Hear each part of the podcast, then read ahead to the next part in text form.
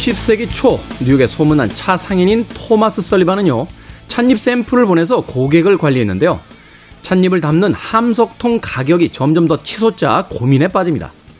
결국 비용 절감을 위해 작은 실크 봉지에 찻잎을 담아 보내게 되는데요. 그 의도를 알지 못한 고객들은 봉지채 불에 담가버리게 되죠. 어디서든 간편하게 즐기는 녹차 티백은 바로 그렇게 탄생했습니다. 우연한 기회가 꼭 누군가의 이야기 속에만 등장하는 것은 아니겠죠. 끊임없이 움직인다면 우연은 언제든 찾아옵니다. 김태훈의 시대음감 시작합니다.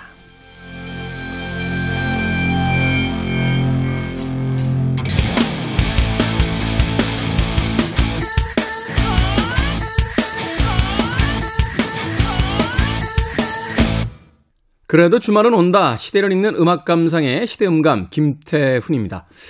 뭐 해독, 노화 방지, 지방 분해, 현대인들의 구미를 당기는 효능으로 인기를 누리고 있죠. 녹차. 이 녹차의 인기에 날개를 달아준 것이 바로 그 뛰어난 효능보다는 간편하게 사용할 수 있는 종이 티백의 탄생이었다고 합니다. 근데 이 종이 티백의 탄생은 앞서 이야기한 것처럼 어, 우연을 통해서 어, 만들어졌다는 거죠. 함석의 가격이 점점 치솟자 아, 찻잎을 담을 수 있는 다른 용기를 고민하다 실크 봉지를 생각해냈는데 손님들은 그 실크 봉지를 그대로 물에다 담궈 버리면서 오늘날 종이 티백까지 아, 새로운 형태의 차를 먹는 방법이 만들어졌다는 겁니다. 여기서도 알 수 있는 것은 무엇인가 새로운 방법을 고민하고 있을 때 그 고민 속에서 우연한 행운이 찾아오는 것이 아닐까 하는 생각이 듭니다. 예전에 참 귀가 따갑게 들었던 이야기였는데 하늘은 스스로 돕는 자를 돕는다라는 아, 누구나 한 번쯤 들어봤을 격언이 있었죠. 아무것도 하지 않는 자에게는 아무것도 일어나지 않는다. 어떠한 행운도 결국은 오늘 하루를 내가 어떻게 보느냐에 따라서 어, 찾아올 수도 있고 혹은 내일 찾아올 수도 있는 그러한 것이 아닐까 하는 생각 해보게 됩니다.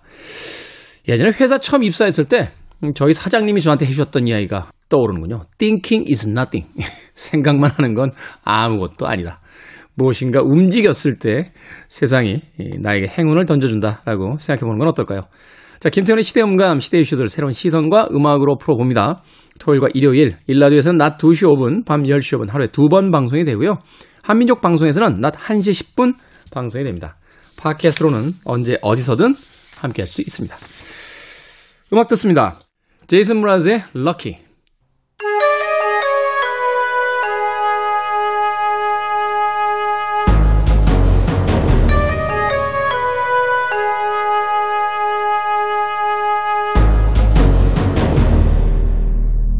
변호사 D의 헌신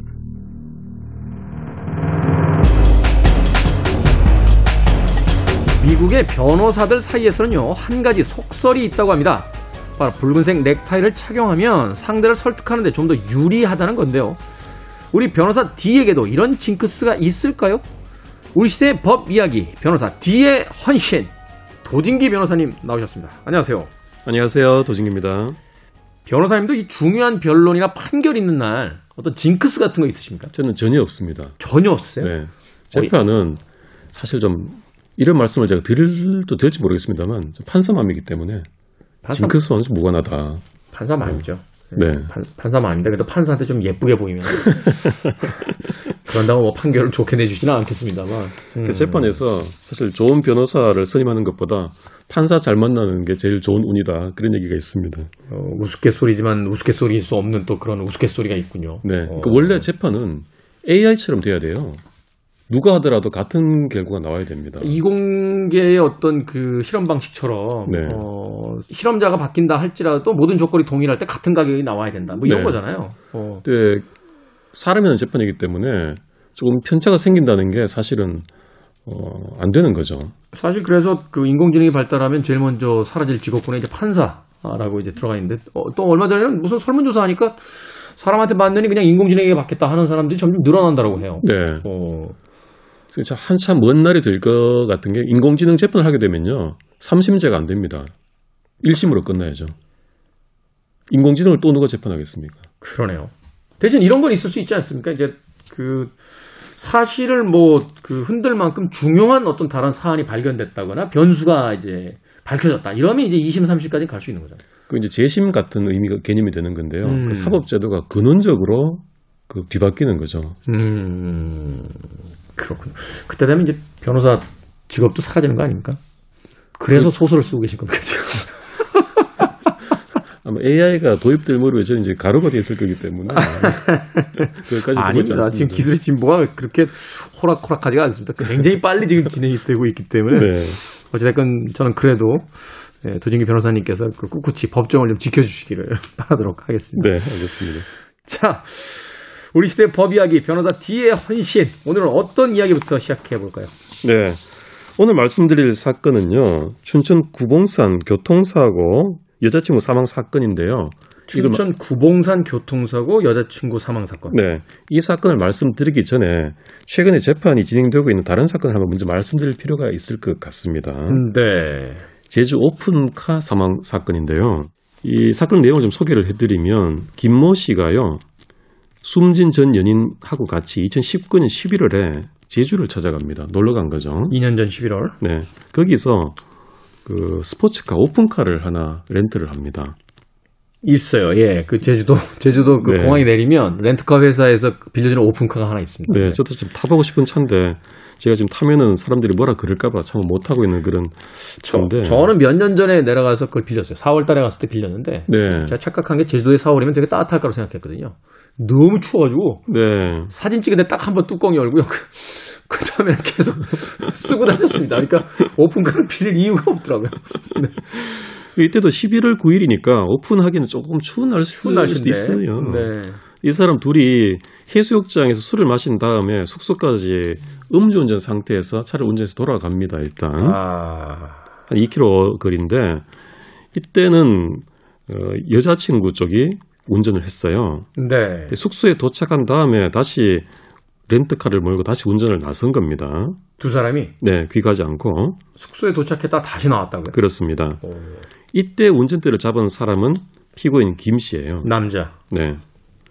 그런데 도리어 이 차량이 편도 2차선 도로를 갑자기 과속을 하다가 인도로 돌진해서요.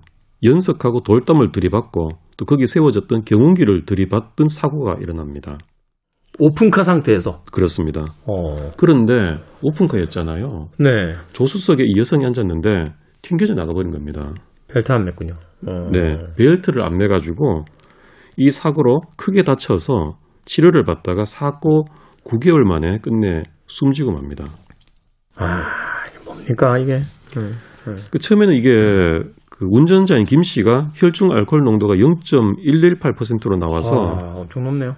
네, 단순 음주 사고라고 인지를 하고 수사를 했는데 결국 검찰은 혐의를 살인으로 바꿔서 기소를 합니다. 어떤 특이점이 있었기 때문이죠? 검찰이 살인으로 본 이유는 이겁니다.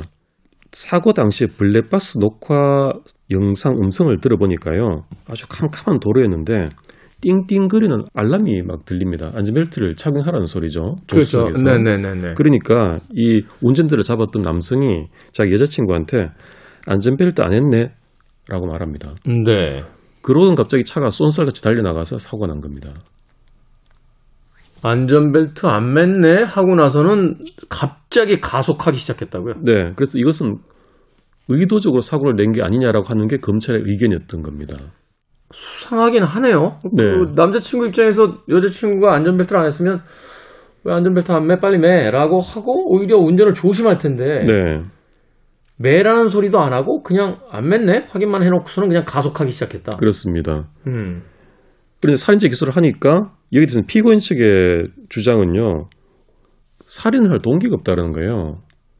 그렇죠. 살인은 반드시 동기가 필요하지 않습니까? 네. 묻지마 살인이 아닌 이상은 뭐 다퉜다거나 그죠? 다투긴 했었다고 합니다. 다투긴 했는데 네. 결혼을 약속했던 사이인 만큼 이런 살인을 할 정도까지 전혀 없다. 그렇죠. 남녀가 뭐 티격태격 다퉜다고 다 살인을 한- 하는 건 아니니까요. 네. 그리고 안전벨트를 안 했네라는 말은 안전벨트를 착용하라는 취지의 말이지 다른 뜻은 아니었다라고 하는 겁니다. 그것도 이해가 되는데요. 그 네. 안전벨트 안 했네? 라는 건, 야, 안전벨트 빨리 매. 라는 뜻으로도 들리죠? 네. 어. 그런데 그 다음 사고 날 때까지는 기억이 없다라고 해요. 술이 취해서 기억이 잘 안 난다는 주장을 하는 겁니다.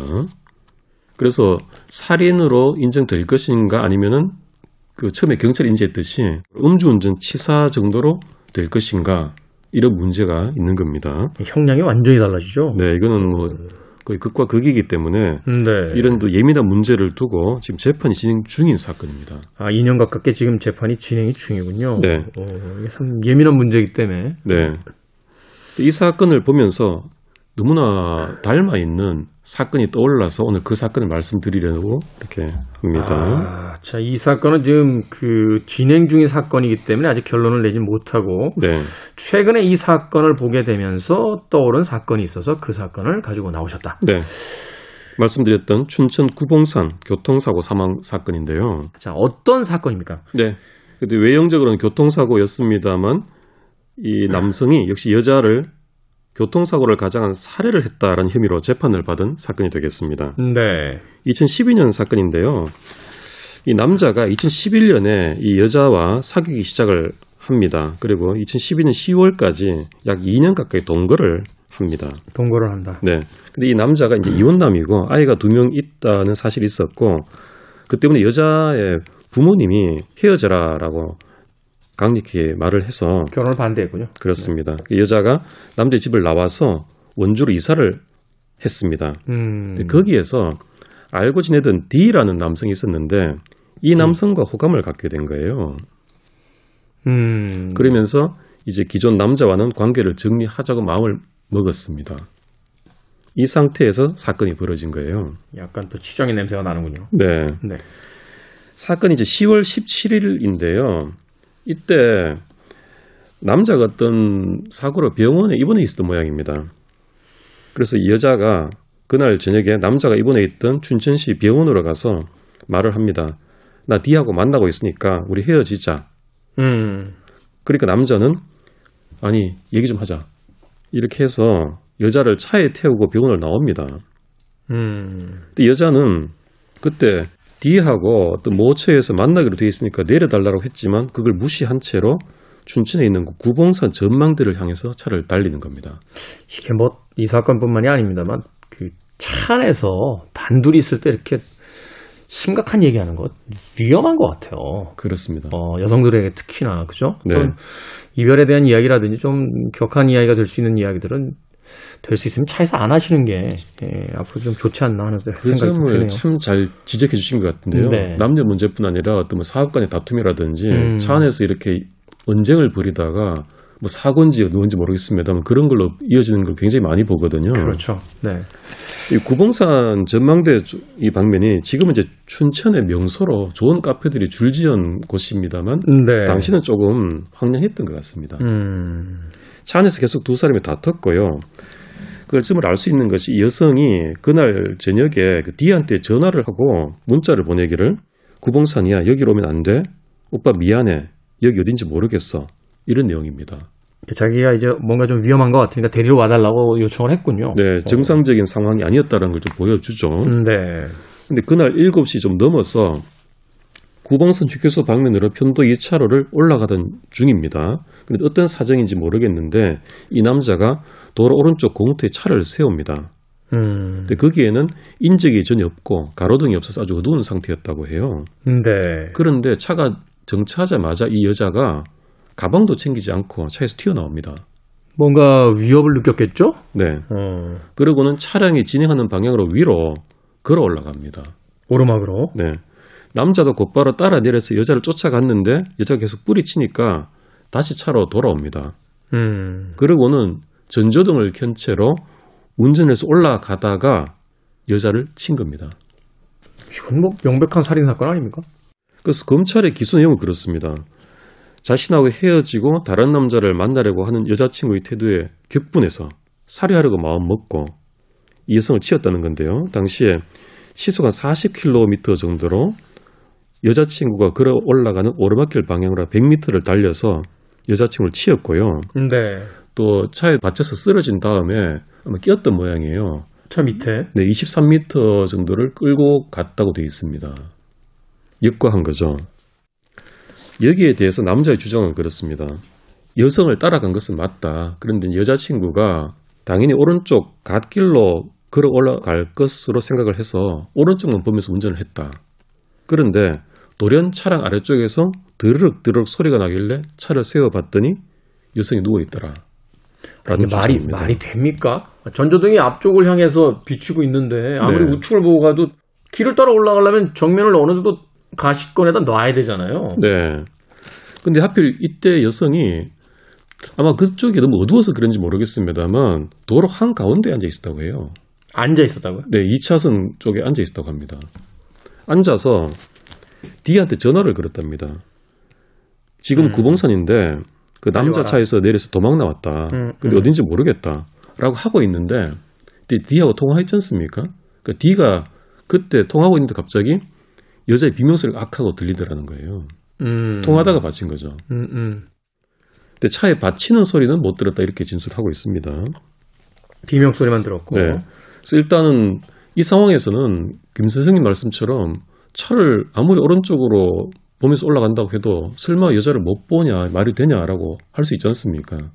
그래서 검찰도 그러니까 뭐 말하자면 이런 거예요. 시선을 잠깐 돌렸다가 돌아왔더니 여자친구가 앞에 있어서 받치게 됐다. 뭐 이런 뭐 그래도 납득이 갈까 말까인데 네. 밑에서 소리가 드르륵드르륵 날 때까지 자기는 전혀 모르고 있었다라는 게 이게 그 소리가 나서 멈췄는데 이제 그 사이 한 20m 갔다 이런 얘기인 거죠. 그 전조등을 켜고 밤에 운전해 보시면 아시겠습니다만 본능적으로 전조등이 있는 쪽을 쳐다보죠. 네. 어, 왜냐면 전조등이 비치지 않는 쪽은 봐봐야 어두워서 보이질 않으니까. 네. 그리고 옆을 보면서 운전하는 사람이 있나요? 그 밑에서부터 위로 올라가면 그 전조등이 비치는 범위 내를 보면서 가니까. 그렇습니다. 그래서 검찰도 이 말을 믿지를 않고 살인죄로 기소를 한 거였고요. 음. 또 검찰이 근거로 삼았던 것이 당시 이제 거짓말 탐지기 조사를 했는데요. 네. 당시에 여자친구 쪽으로 차를 몰아서 여성을 들이받았습니까라고 물었는데 현저한 생리적 이상 반응을 보였다라고 기재돼 있습니다. 거짓말 탐지기는 증거 채택이 안 되죠? 네, 음. 그렇죠. 네. 또 대검찰청 행동분석관이 남자를 면담하고 조사를 했는데 늘 이렇게 자기가 하고 싶은 말만 자꾸 하더라는 거예요. 음, 그리고 질문에 대한 답을 하는 게 아니라 자기가 그냥 하고 싶은 이야기만. 네. 순간적으로 한숨을 쉬기도 하고 차로 피해자를 쫓아가는 장면을 얘기하면서는 손끝이 심하게 떨리는 반응을 보여서 거짓말 같다라고 판정을 합니다. 음. 그리고 판사 또한 김 선생님하고 마찬가지 말을 하거든요. 네. 전조등을 켜고 쫓아가면서 여자친구를 못 봤다는 게 말이 되냐. 그러니까 뭐 운전을 해본 사람들은 상식적으로 다 아, 는 거잖아요. 네, 그렇습니다. 하지만 1심 선고 결과는 무죄였습니다. 네? 일단 판사가 무죄 근거로 삼은 것은 이런 내용입니다. 당시에 시속 40km 속력이었고요. 피해자를 충격 후 20m 정도를 진행을 하고 차를 세웠는데 살해 의도로 차를 달렸으면 40km보다 훨씬 빨리 달리지 않았겠느냐. 4km 빠르거든요. 야간에 전조등 켜고 갈 때. 언덕길인데. 언덕길이고 구비구비 돼 있는데. 네. 또 바로 이렇게 차를 붙여 정차를 한 것을 보면 또 뭐 살해하려고 했겠느냐라는 의심이 든다라는 거고요.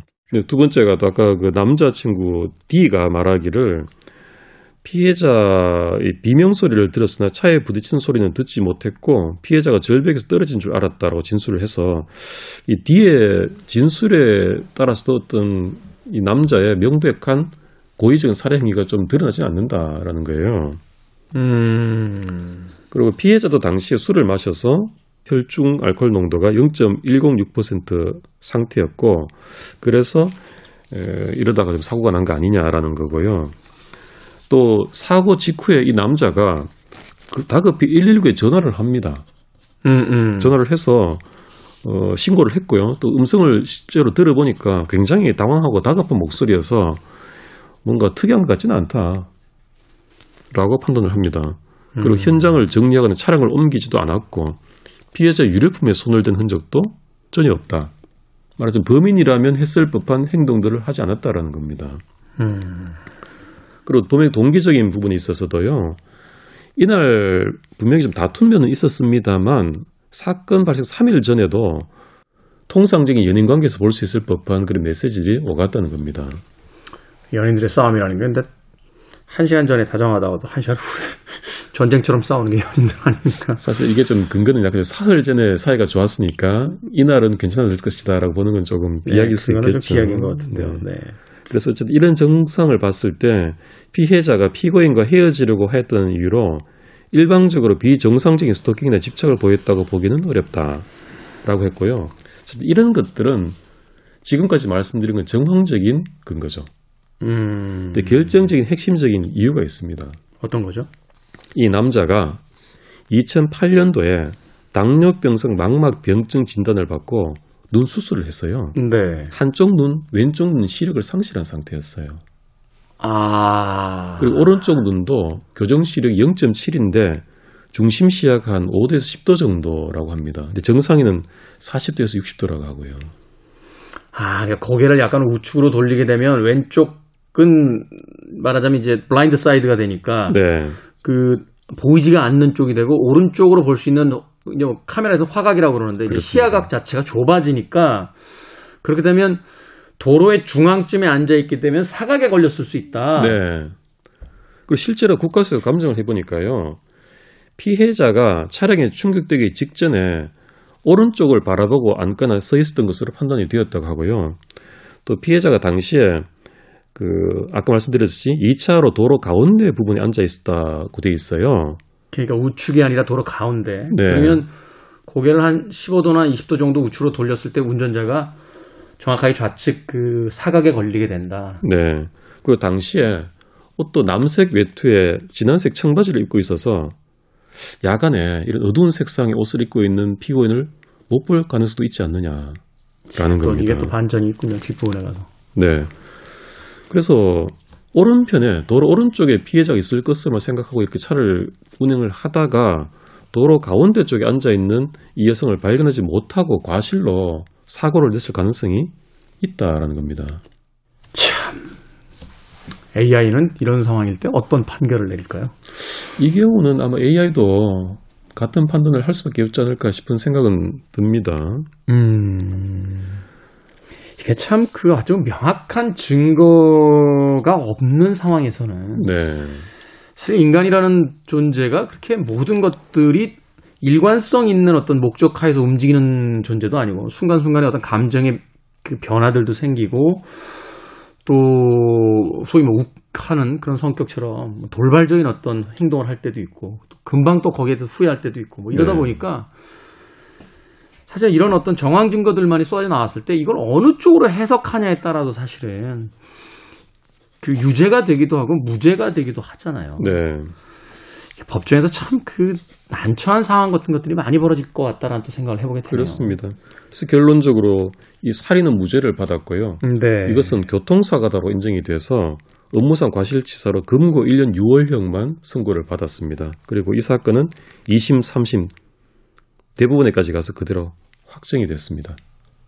사실은 그렇죠. 어떤 결정적인 증거가 없을 시에는 5대5라고 불리울 수 있는 사건이라고 봤을 때 이걸 사실은 무죄 쪽으로 판결을 내주는 것이 사실은 이제 원칙에 가까운 이- 일인 거죠. 네, 그렇습니다. 그래서 이 뭐랄까 역사가 반복된다 이런 말이 있는데 음, 사건도 반복되는 것 같아요. 그래서 과거에 그렇죠. 네, 음, 사건을 보면서 현재 일어나고 있는 사건들의 어떤 쟁점이라든지 전망도 우리가 가늠해 볼 수 있을 것 같고요. 또 사실 아까 정말 잘 지적해 주셨는데 뭐 사고든 사건이든 차 안에서 이런 격정적인 대화를 하는 것은 굉장히 위험하다라는 음, 점을 한번 좀 알 수 있을 것 같습니다. 잠깐 얘기를 하자라고 해도 뭐 카페라든지 또 그 사람들이 있는 곳에서 하는 것이 좋지 차 안에서 어떤 감정이 격해질 수 있는 이야기들은 가능하면 하지 않는 게 좋다라고 네. 이야기할 수 있을 것 같습니다. 경론하다가 화가 난 상태로 운전을 하는 것은 음주 운전보다 훨씬 위험하거든요. 그런 분들 계세요. 이렇게 막 차에서 갑자기 옆 사람하고 싸우다가 막 가속하기 시작하고 막 운전 난폭하게 하고 네.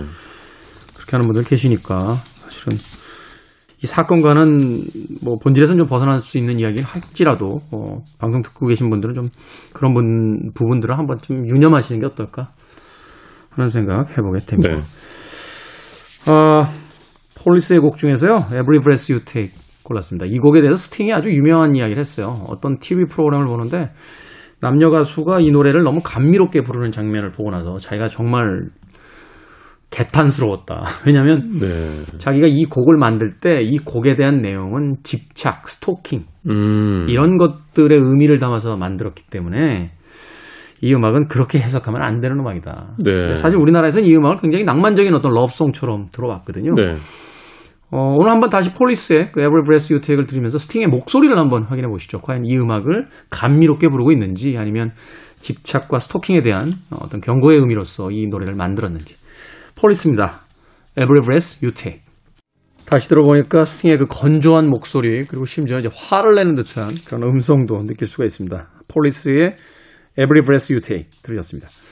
자, 김태훈의 시대음감 변호사이자 추리 소설가이신 변호사 D의 헌신 변호사 D 도진기 변호사님과 함께 우리 시대의 사건 이야기 나눠보고 있습니다. 이번에는 어떤 사건 만나봅니까? 네. 아동학대 하면 우리 전래동화에 장화홍련 있지 않습니까? 참, 아동학대는 참 적응이 안 됩니다. 장화홍련도 있고 뭐 콩쥐팥쥐도 결국은 아, 동학대잖아요 네. 아이들 괴롭히는 거잖아요.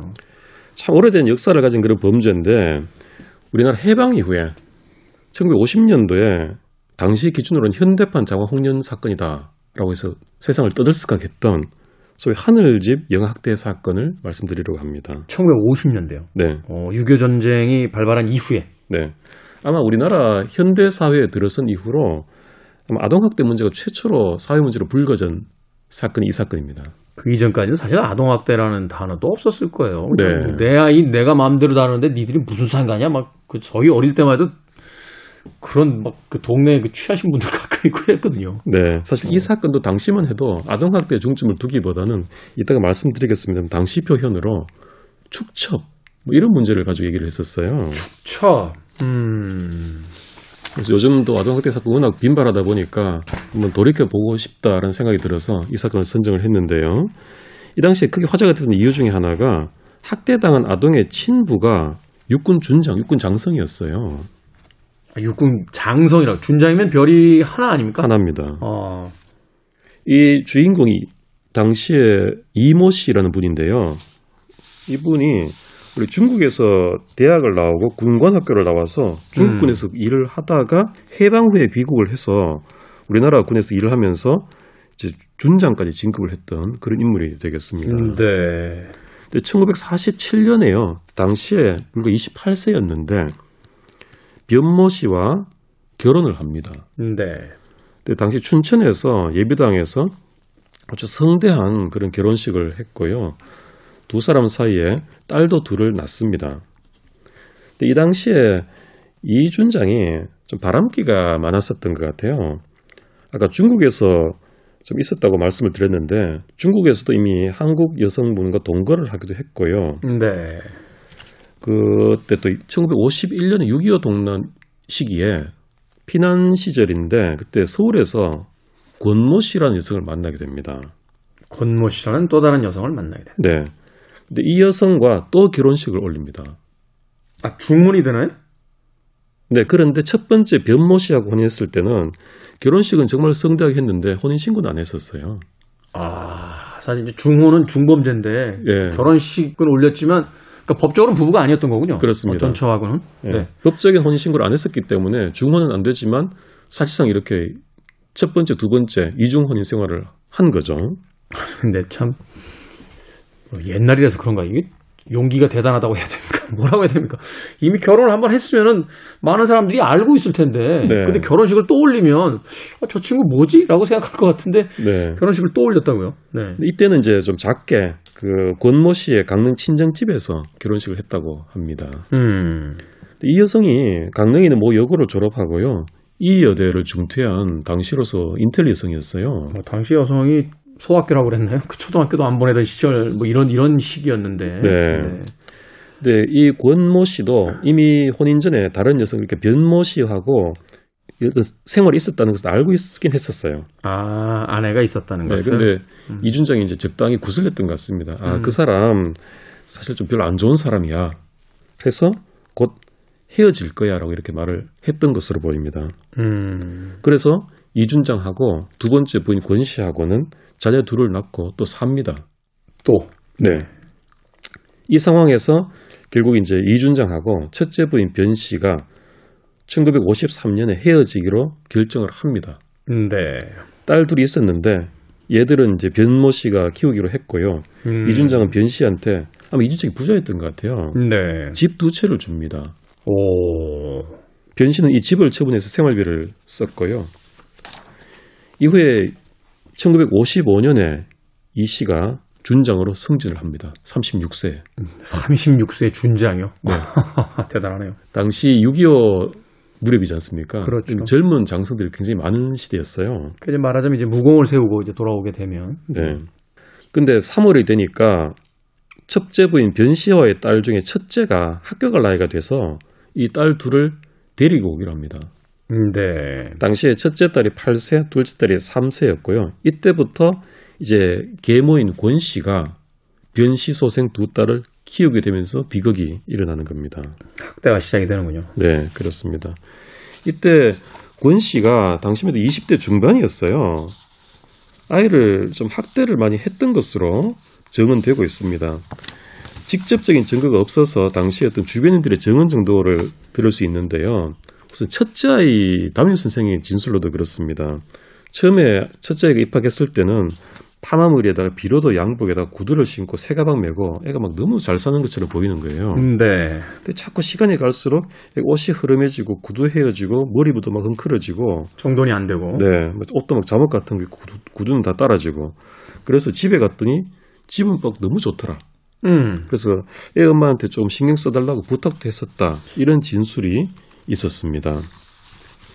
그리고 이 무렵에 변 씨도 이제 애들은 학교 때문에 이준장 측에 맡겼지만 애가 보고 싶었던가 봐요.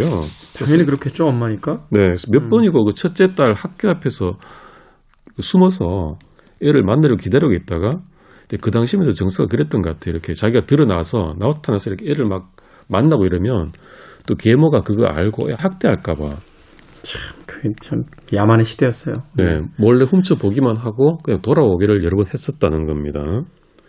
그러던 중에 변모 씨가 1955년 무렵에 소문을 듣게 됩니다. 아이 이모로부터 얘 상태가 좀 이상하더라라는 얘기를 듣는 거예요. 음. 이때 놀라서 학교에서 돌아오던 첫째 딸을 앞세워서 당장 너희 집으로 가자. 음. 라고 간 겁니다. 그래서 안암동 이 이준장의 집을 찾아갔는데 이 집이 굉장히 고객길 언덕 위에 있었어요. 옛날엔 부잣집들이 다 거기 언덕 위에 있었어요. 그렇습니다. 2층 양옥집이에요. 굉장히 좋은 집이었어요. 네. 그래서 이 동네에서는 하늘집이라고 이렇게 불렀다고 합니다. 하늘집. 그래서 하늘집 영화학대 사건으로 알려진 건데요. 네.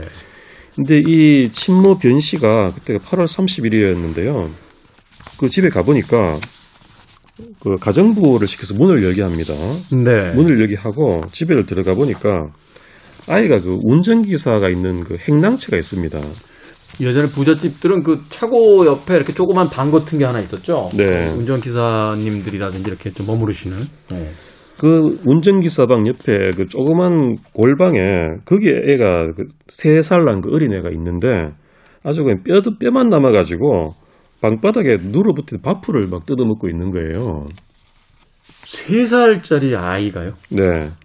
거의 그런 골방에서 버려진 채 그 해골만 남은 상태로 발견이 된 겁니다. 골방이라는 게이 난방이 전혀 안 되고 그런 그런 방들이잖아요. 여름이긴 했는데 거의 뭐 본 자기들이 살던 쪽에 안 살고 그- 그 골방에다 아이를 갖다 놨던 건 그 육아를 안 하겠다는 거 아닙니까? 양육 자체를 그 방기하겠다는 얘기잖아요. 밥도 안 준 거죠. 아, 그래서 거의 아사 직전인 얘를 발견해서 이 사건이 크게 언론에 알려지면서 세상에 큰 파장을 들이오게 됩니다. 그때 변 씨에게는 현대판 자기 이제 친딸인 거죠. 그렇습니다. 그래서 뭐 현대판 장화 홍련이다 이런 얘기도 붙었고요. 뭐 의사들이 말하기를 맥박도 못 짚을 산송장이다 이런 표현도 동원해서 그대로 이제 격하게 보도가 신문의 어떤. 표현을 빌리면 네 그 아이 어떻게 됐습니까? 일단은 급히 병원으로 옮겨서 가르를 받으면서 이제 조사가 시작이 된 거죠. 네. 일단 계모 권 씨가 아동학대 혐의로 조사를 받는데 본인 말로는 그렇습니다. 일부러 괴롭힌 게 아니라 내가 몸이 아파서 돌보지 못했다. 차일필 미루다 그렇게 된 거다. 아 이 돌보는 걸 차일필 미룬다고요. 밥 주는 거. 네.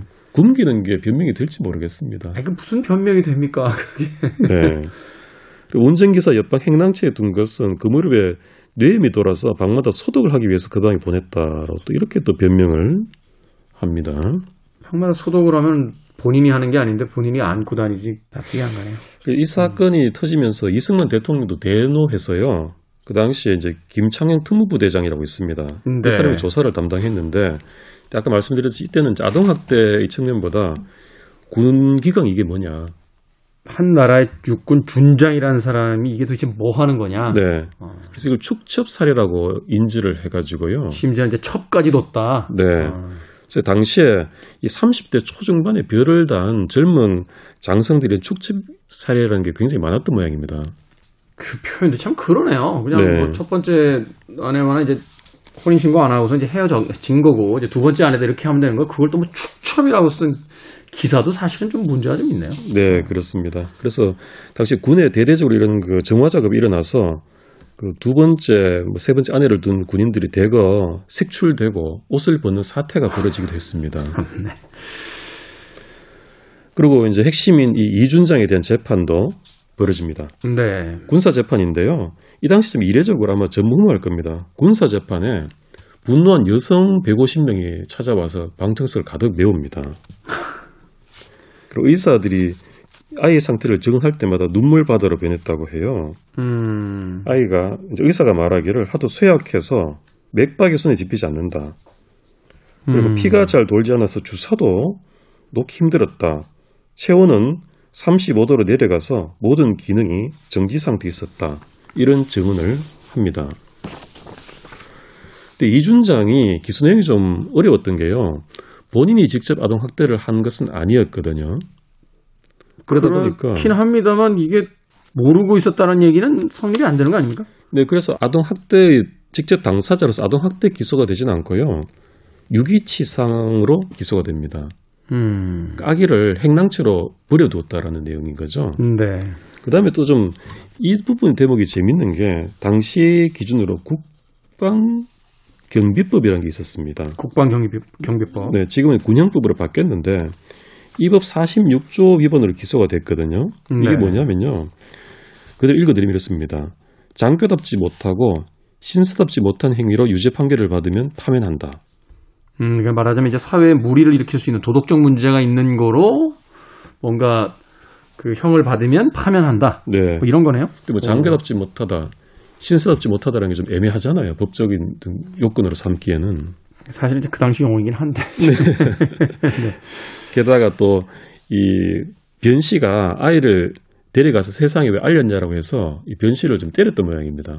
음. 그래서 그 상해죄도 같이 해서 이 세 가지 제목으로 재판을 받았는데 워낙 이제 여론이 안 좋다 보니까 속전속결로 재판이 진행이 돼서요. 검찰은 징역 3년을 구형했고 판사는 바로 징역 1년에 급여 몰수, 파면 이런 판결을 내립니다. 음, 장성까지 됐던 군인에게는 치욕적인 어떤 판결이 되겠군요. 네. 그래서 당시에 그래도 장성인데 국가 공로도 있는데 좀 징역형은 좀 정지시켜 주자라고 국방장관이 품신을 했는데 음. 그때 조사를 맡았던 김창룡 특무대장이 반대를 했고요. 특히 이제 이승만 대통령도 반대하기 때문에 결국 이 집행 정지는 각화됐습니다. 사실은 이런 부분도 좀 그래요. 대통령이 화가 났다고 형, 형이 드러난다는 것도 사실은 다 50년대입니다. 50년대 중반의 이야기니까. 네. 그리고 이제 제일 문제가 그 학대받았던 3세 아이지 않습니까? 네. 아이가 변 씨의 친정인 춘천 낙원동으로 옮겨져서 가르를 받았는데 모친이 일곱 번이나 수유를 했음에도 불구하고 결국 숨을 거두었습니다. 아휴. 그리고 학대했던 당사자인 계모 권 씨 재판도 뒤에 열렸는데요. 그 다음에 선고를 받았는데 징역 1년 6월형을 받았습니다만 그때 판사가 그 당시 권 씨도 9개월 난 아이가 있어서 당장 구속을 하면 또 다른 영아 학대 야기가 우려된다라고 해서 불구속으로 선고를 했고요. 네. 항소심에서 결국 집행유예로 끝나게 됩니다. 그리고 이준장 같은 경우는 이만한 사건을 젊은 나이에 겪었으니까 어떤 소회를 진술을 했던 모양이에요. 그렇겠죠. 이런 어. 말을 남깁니다. 나의 이런 몰락을 보고 선량한 변 여인도 마음이 후련해졌을 것이다. 약간 뭔가 좀 짜증 섞인 듯한. 나는 형 선고를 받으면서 다시 인간으로 탄생하는 것 같은 느낌을 받았다. 부주의나 과실은 항상 사람에게 붙어 있으며 그것은 용이하게 사람의 일생을 좌우한다. 그것을 피할 수 없는 것이 인생의 최대 약점이다. 이런 말을 남겼습니다. 한 철학자의 이야기 떠오릅니다. 위대한 인물들은 큰 일로 몰락하는 것이 아니라 아주 작은 일상의 실수를 통해서 몰락해 간다라는 이야기가 있었는데. 네, 통하네요. 그렇죠. 또 변 씨가 또 마지막 이런 말을 남깁니다. 엄마 소리를 한 번만 들어봤었어도 이렇게 서럽지는 않았습니다. 자, 이렇게 하늘집 영아 학대 사건이 막을 내렸는데 이제 우리나라 현대사 최초로 아동 학대 사건이 수면에 드러난 음, 사건이 되겠습니다만 이게 이 사건으로 그치지 않고 다 잊었죠. 그리고 새로운 학대 사건이 계속 일어나고 있습니다. 그 점이 좀 안타깝네요. 아이들 사회적 약자를 괴롭히는 범죄만큼은 좀 반드시 예, 좀 사라졌으면 하는 생각 해봅니다. 자, 변호사 디어 헌신 오늘 도진기 변호사님과 이야기 나눠봤습니다. 고맙습니다. 감사합니다. 저도 음악 한 곡 들려드리면서 작별 인사 드리겠습니다. 화이트 라이온의 When the Children Cry. 지금까지 시대음감의 김태훈이었습니다. 고맙습니다.